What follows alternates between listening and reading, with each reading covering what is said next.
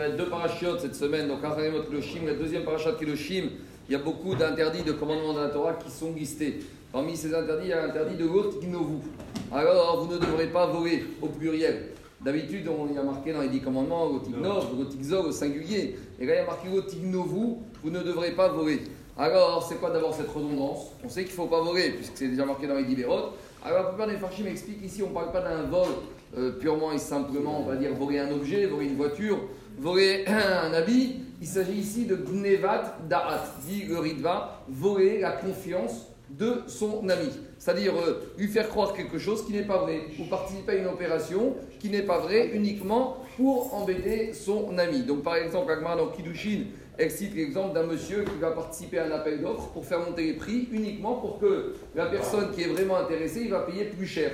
Et celui qui fait monter les prix n'a aucune envie lui d'acheter. Donc c'est ce qu'on appelle gnevadat, voler la confiance, l'esprit de son ami. Donc on comprend bien qu'en matière de business, de relation commerciale, c'est interdit. Mais l'action qui se pose, c'est est-ce qu'en matière spirituelle, en matière de tzedaka, est-ce qu'on a le droit de le faire ou pas? Et par rapport à ça, il y a une histoire qui s'est passée il y a quelques années dans une synagogue, je crois que c'était à Abdebrak, où le gabaye de la synagogue il arrive chaque matin tôt et il voit un visiteur étranger qui n'a pas l'habitude, qui arrive et qui arrive devant la porte, il ouvre la porte, il lui dit bonjour, je suis touriste. Et il lui dit ah bah très bien.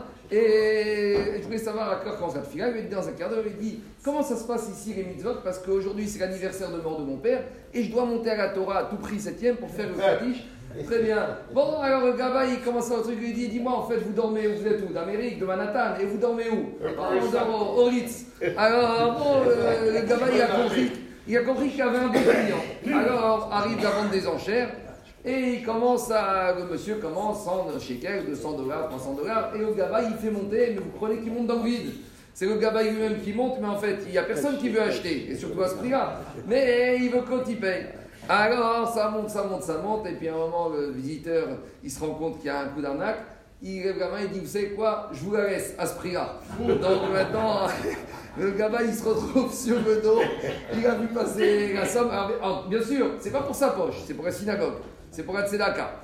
Alors bon, alors bon, il termine, il descend, il va voir le monsieur, lui dit la vérité, lui dit écoute, je dis la vérité, il n'y a personne qui veut acheter. Vous savez quoi Revenez à votre prix juste avant. On a dit on a terminé à 4000. Revenez à 3500, prenez-le, il n'y a personne. Il lui a dit bon, d'accord, très bien.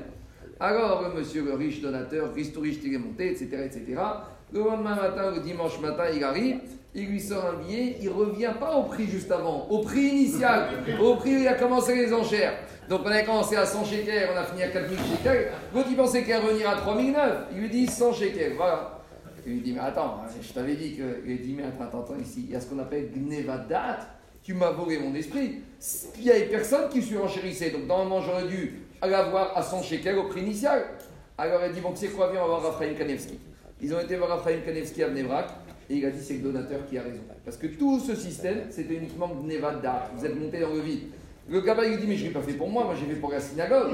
Il lui a dit, Raphaël Kanevski la chose suivante. Il a dit si tu penses que cette mitzvah vaut cher, tu fais une mise à prix ou tu fais ce qu'on appelle un prix de réserve, comme il y a les dans les ventes aux enchères. Si tu penses que c'est arrivé au 4000 shekels, tu dis 4000 shekels prix de départ. Après, il y a, y a pas, c'est un autre problème. Mais même Gnevat Darat, sur le dos de la Tzedaka, ça hors de question. Et il a dit, il a cité Krasonish. Vous savez ce qu'a dit Krasonish Il y a 70 ans, je sais pas, il y a longtemps, pour appeler en Israël, il y avait les cabines téléphoniques. Et comment on faisait pour appeler les cabines téléphoniques Il y avait ce qu'on appelle un Simone, un petit jeton. Et dans le jeton à Simone, il y avait un petit trou.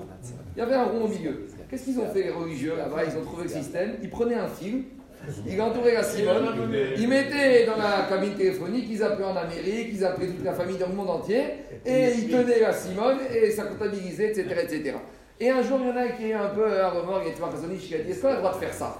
Elle dit Bon, c'est les PTT, c'est l'État d'Israël, c'est la Médina, je vends personne, qu'est-ce que ça leur coûte, etc. Il a dit Khazonich, tu sais quoi? Je ne veux pas discuter sur le fond du problème. Je vais te dire quoi.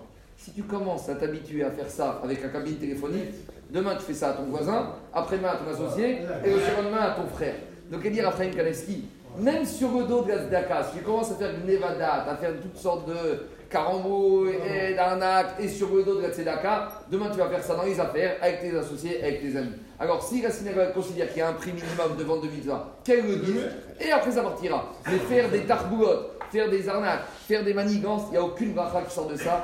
Il envoie Si déjà la parnassa, il envoie un être humain de partout, a fortiori pour une synagogue, pour une yeshiva, ce qui doit arriver, arrivera, et ça c'est Gnevada. En tout cas, nous sort qui sort de là. Si déjà en matière de tzedaka, faire attention à Gnevadat, à ne pas voler la confiance et l'esprit et la pensée de son ami, a fortiori en matière de travail, il faut faire attention à tout ça. Regardez.